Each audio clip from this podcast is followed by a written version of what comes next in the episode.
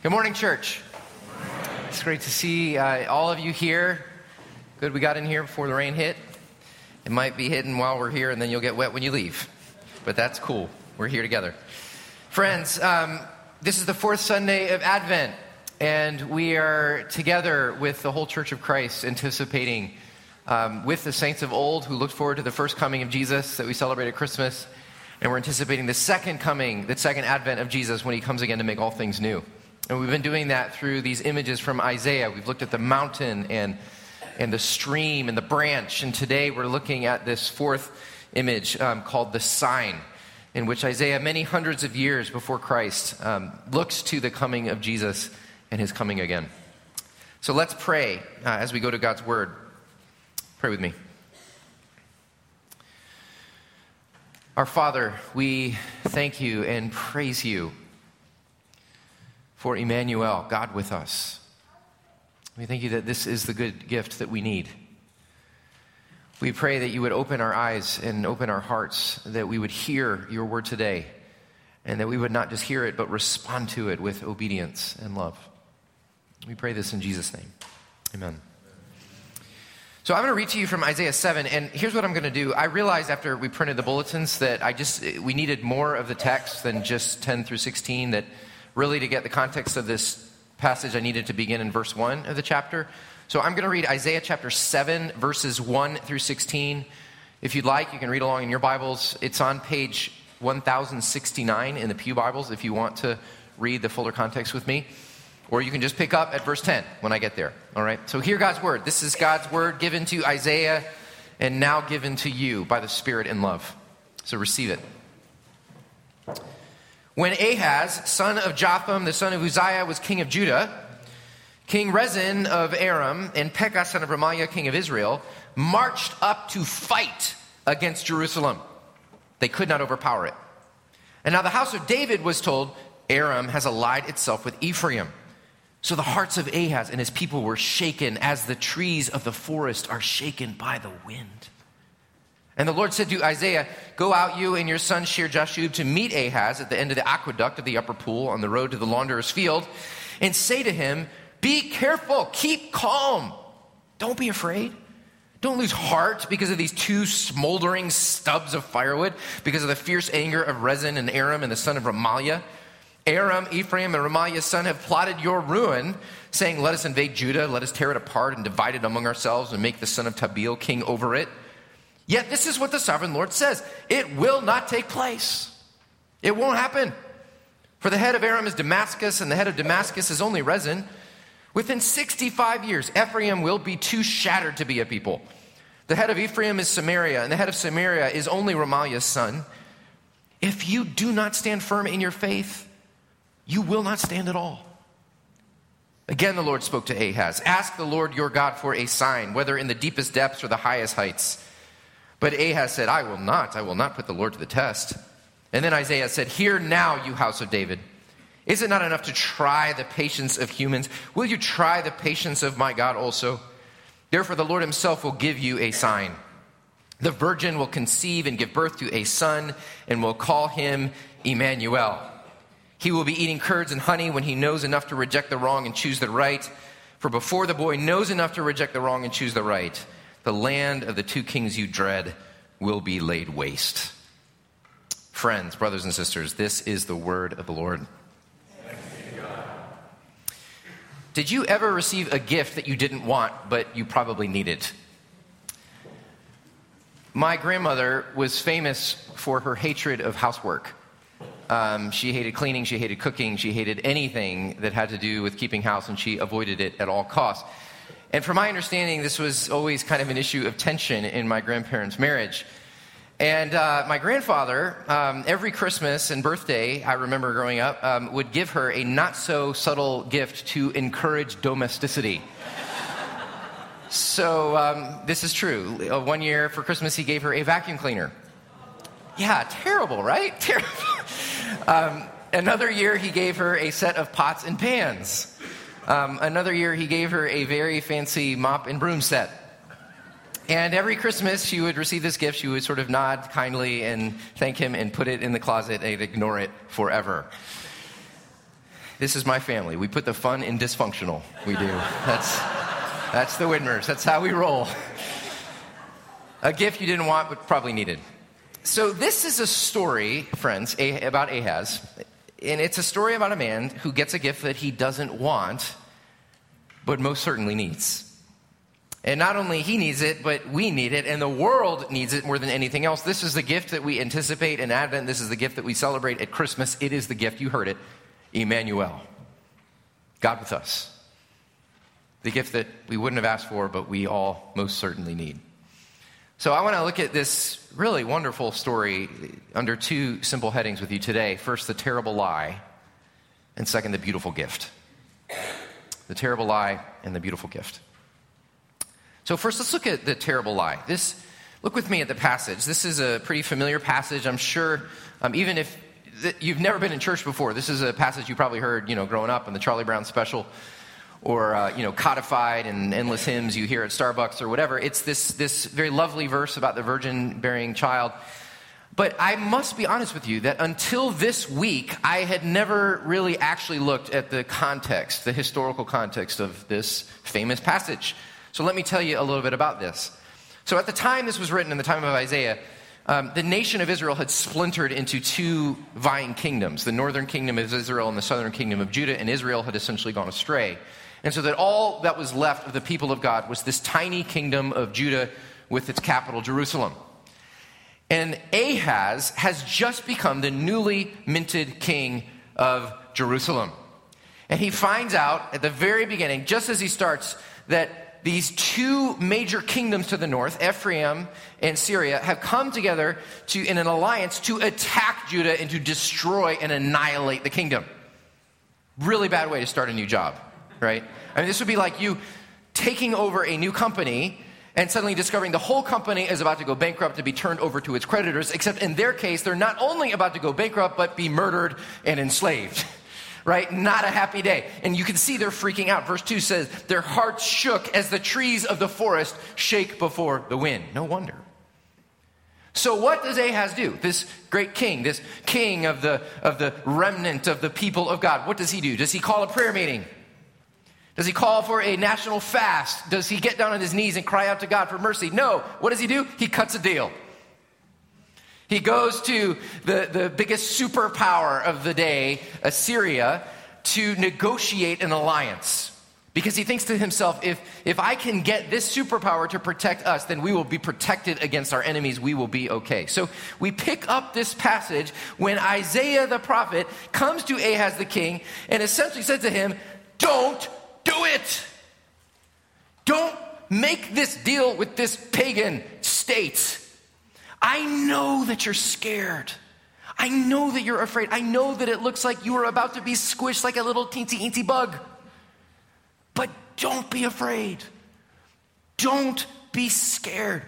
God is with you. God will annihilate these armies. They will not even exist in just a few years. So drop your alliance with Assyria, drop to your knees instead, and trust God, as he says in verse 9 if you are not firm in your faith, you will not be firm at all. So does Ahaz listen to him? No. Unfortunately, not. He rejects Isaiah's advice. He continues forward with this alliance, and as a result, he, you'll find in chapters 8 and 9, he leads his people into destruction. That's the context of this famous passage. Now, how does this apply to us today? Well, what I want to suggest to you, brothers and sisters, is that what Ahaz is wrestling with here is the universal struggle of the human heart.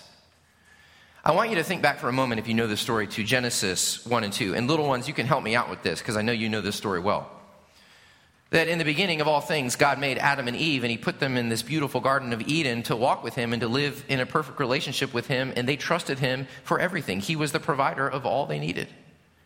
And yet along came the enemy of God. Do you remember who that enemy was? Yeah, the snake, the serpent. And the serpent came along and he whispered in the ear of Adam and Eve a lie. What Sally Lloyd Jones calls in her wonderful Jesus Storybook Bible, the terrible lie. And little boys and girls and big people, do you know what that terrible lie is? What did that serpent whisper in the ears of Adam and Eve? He whispered this terrible lie God doesn't love you, God isn't trustworthy, and maybe God isn't even there. And Adam and Eve, they heard that lie and they let that lie move down into their hearts and they began to believe it. And as a result, they were afraid and they were fearful and they began to believe that God wasn't going to take care of them. And so they rejected God's rules. They turned against his uh, command and they took matters into their own hands. And as a result, as a result that Adam and Eve believed that terrible lie, they led themselves and all the human race into destruction for believing the terrible lie. And so I want you to notice here that Ahaz, this is like a rerun of, e- of, of Eden right here. That Ahaz, just like his grandma and grandpa, Adam and Eve, is choosing to believe that God doesn't love me. God's not going to take care of me. God does not have my back. Maybe he's not even there. And so he chooses to take matters into his own hands. And as a result, he leads himself and all his people into destruction. And what I want to suggest to you, my dear family, is that at the root of many of our problems, of, of, of my issues, of your issues, of our dysfunctions and our troubles, that every man and woman, boy and girl, over and over again believes the terrible lie God doesn't love us, God isn't trustworthy, maybe God isn't even there. Let me tell you about a time I realized this about myself. This happened to me about eight or nine years ago. I know I've told this story to some of you before. But about eight or nine years ago, I was trying to plant a church. And planning a church is very stressful because, you know, you just feel like every day the whole thing is just going to collapse. And I was very stressed out. I was very anxious. And being the kind of personality that I am, I was trying to control everything. I was trying to control the financial flow. I was trying to control the people and who was coming. I was trying to control the co- the, my colleagues and the staff that I was working with. I was basically trying to manipulate everything to ensure that I would not personally fail. And one day, my colleague, Don Coleman, came to me and he said, Hey, Corey, I need to be honest with you about something. Now, that is a scary thing when Don Coleman says that to you because he is a man who is actually honest. And he sat me down and he said this He said, Corey, you know, I appreciate all the stuff you're doing. I appreciate that you're trying to, you know, take care of all these things, but to be perfectly honest, your behavior is exhibiting to me that you do not actually believe that God is with us and that God is taking care of our church. In fact, I might even say to you that if I didn't know you better, I would believe that because of your privilege, you have never had to trust God for anything your entire life.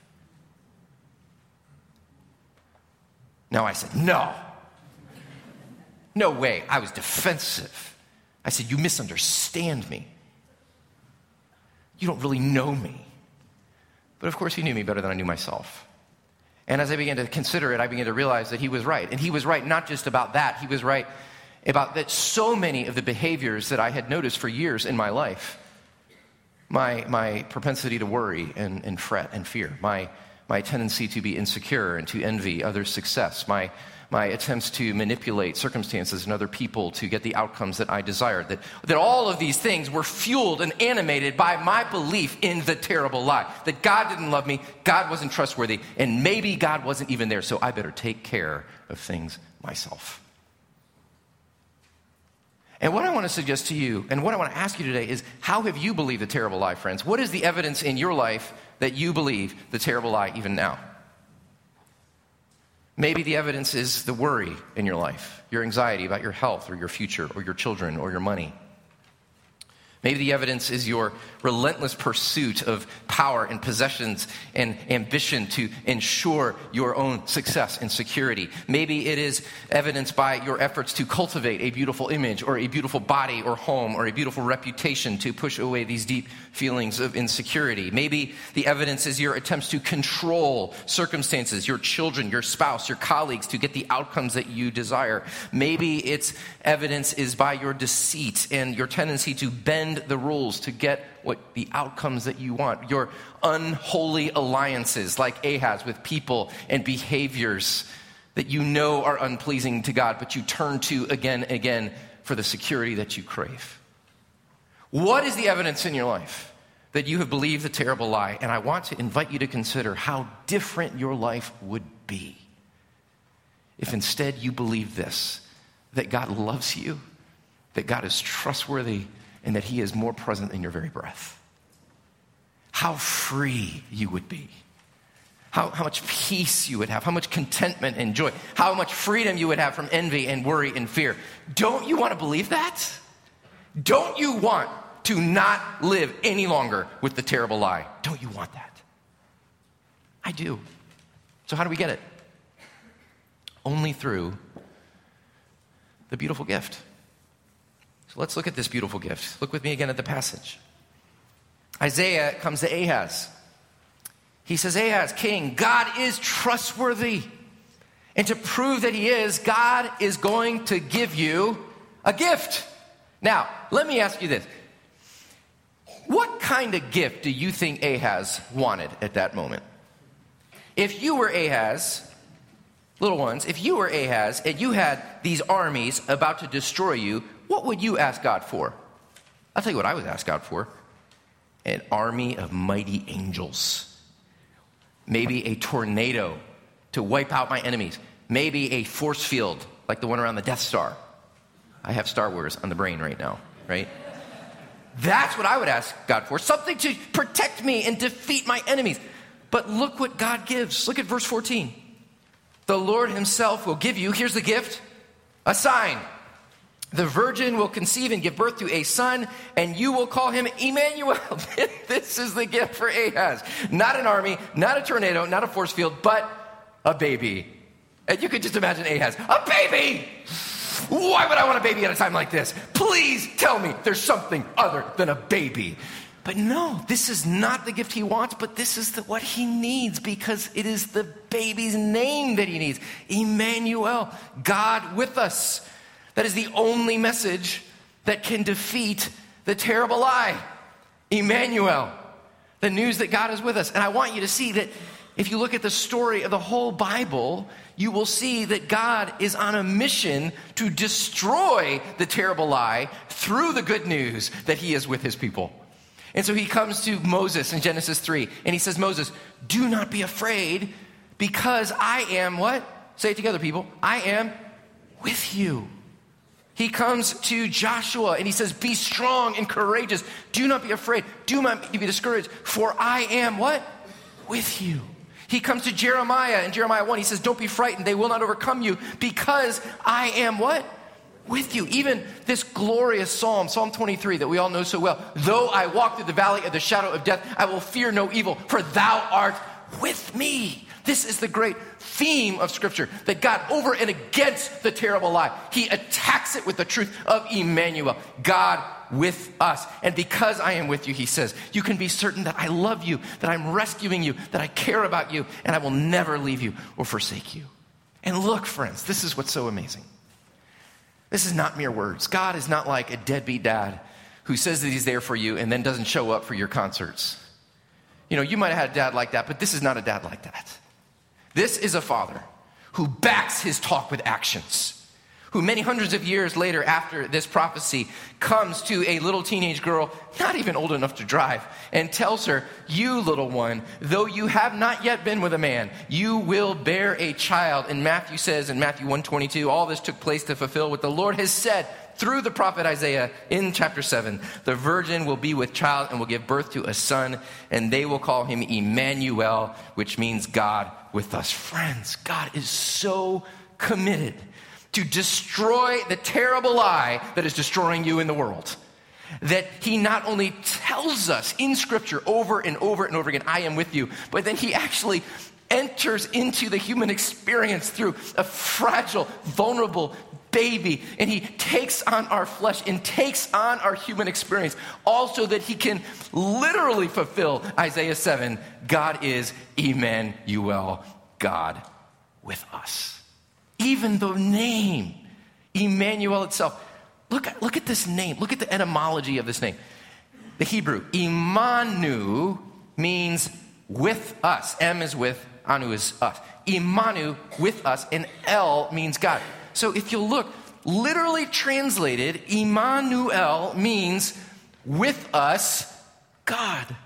God chooses to name himself in Jesus the with us God. Even in his very name, he puts us before himself, just as he does so in his own life and death and resurrection. Can you believe this? There was a preacher named Lancelot Andrewes who was who preached in 1614 to the King of England on Christmas Day on this very text. Now, he questioned in the sermon how could it be that God's name could be Emmanuel? Surely it should be El Imanu, God us. Surely God's name should be in front of the human name, but no, and this is what he said. And you'll have to sort of look past the 17th century language for a bit. This is what he said. And what can the name mean but this? That in the very name we might read that we are dearer to him than himself, that he so preferred us, and that his name does no less.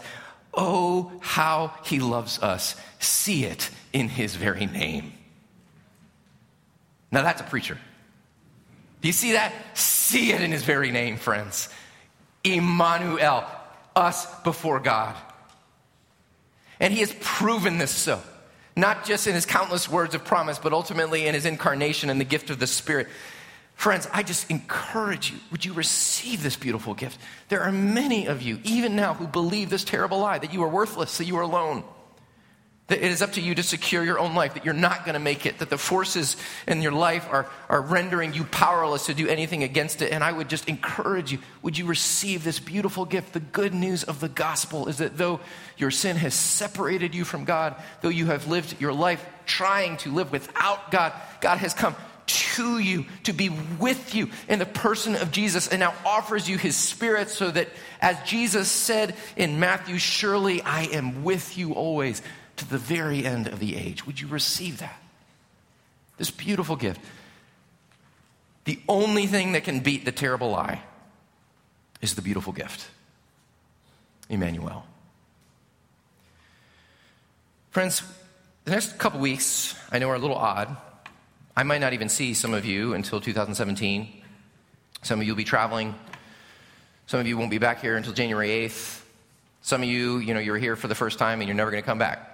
So, you know, I don't, I don't know where, and, and, and even this, I don't even know what some of you face in the coming weeks. I know what some of you face, but there are, is a whole complexity of pain and sorrow, even present here in this room, that will be exacerbated in the next coming weeks that I cannot even name or understand.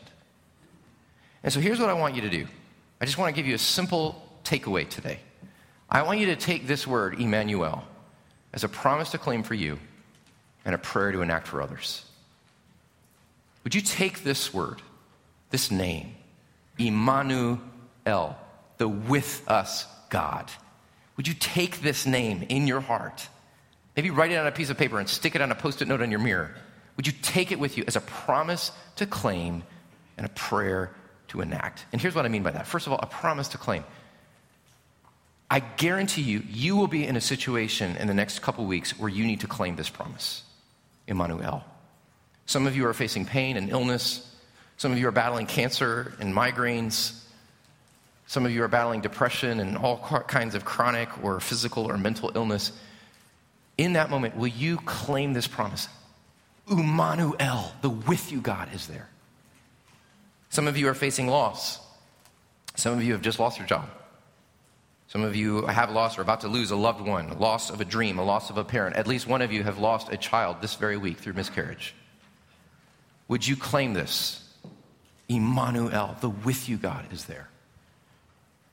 Many of you are facing the deterioration of a relationship, and some of the strains of the relationships in your life will be felt deeply over the next two weeks. Some of you have experienced the great failure of marriage or friendship, and the pain of that relational pain is overwhelming. And I want you to claim, Emmanuel, the with you God, is there.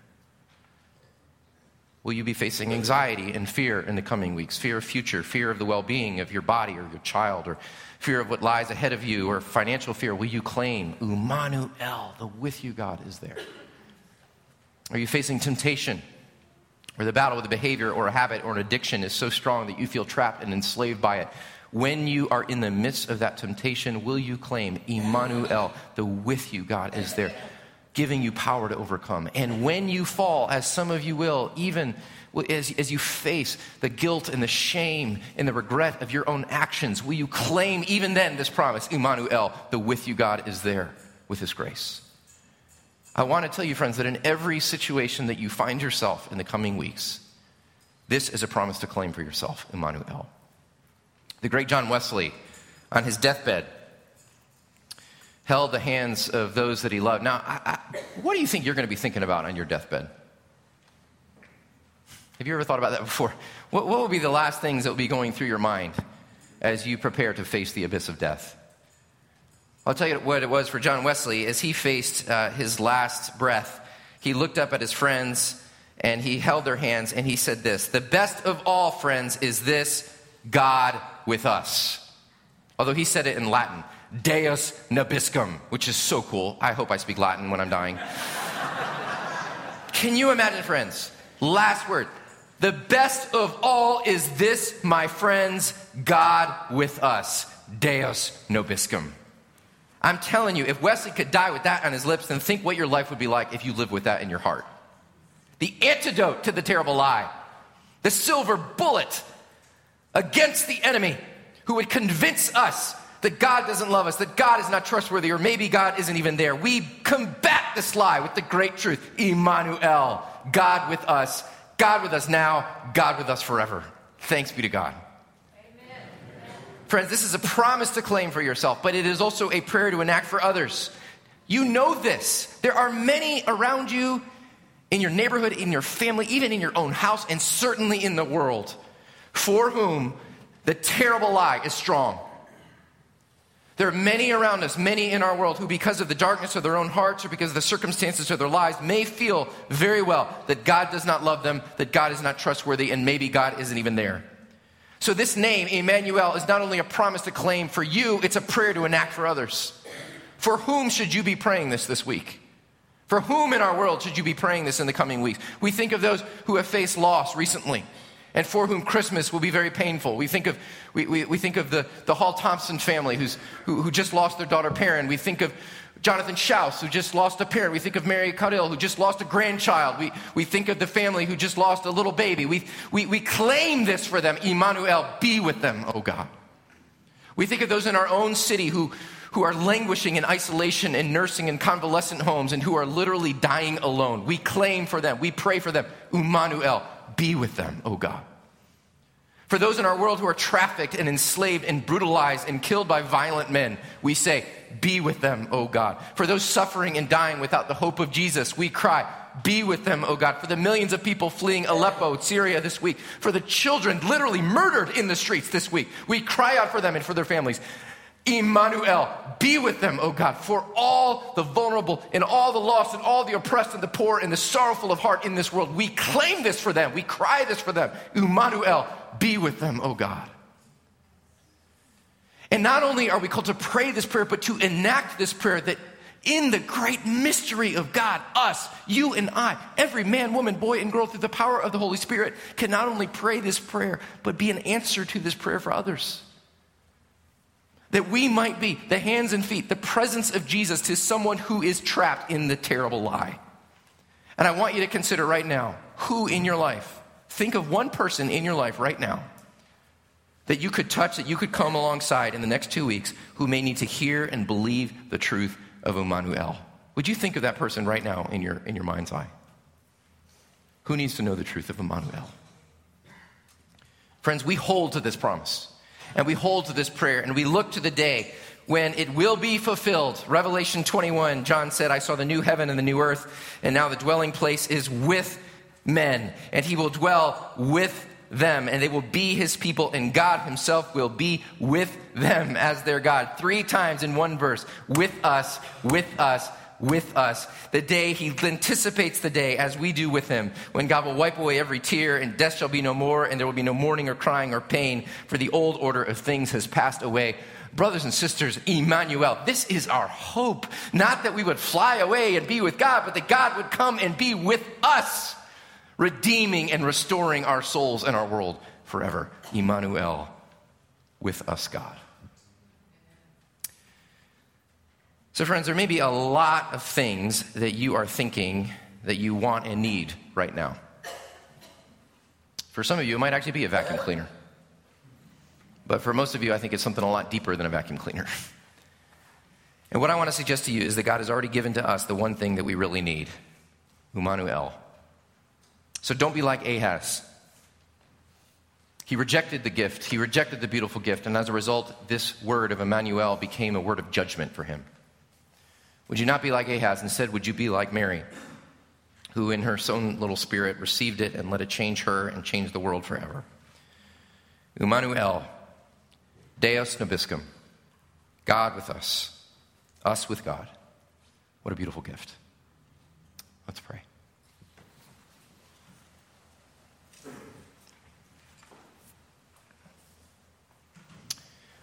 I just invite you to pray and speak to God about two things right now. How will you claim Emmanuel as a promise for yourself? Just think ahead of the next couple weeks and think about a hard situation that you know you're going to find yourself in and pray that God would help you claim this promise of Emmanuel. And also think of that person that you that I invited you to picture. Think of that person that God is perhaps inviting you to come alongside and speak words of hope of Emmanuel to them. Pray for them right now, too.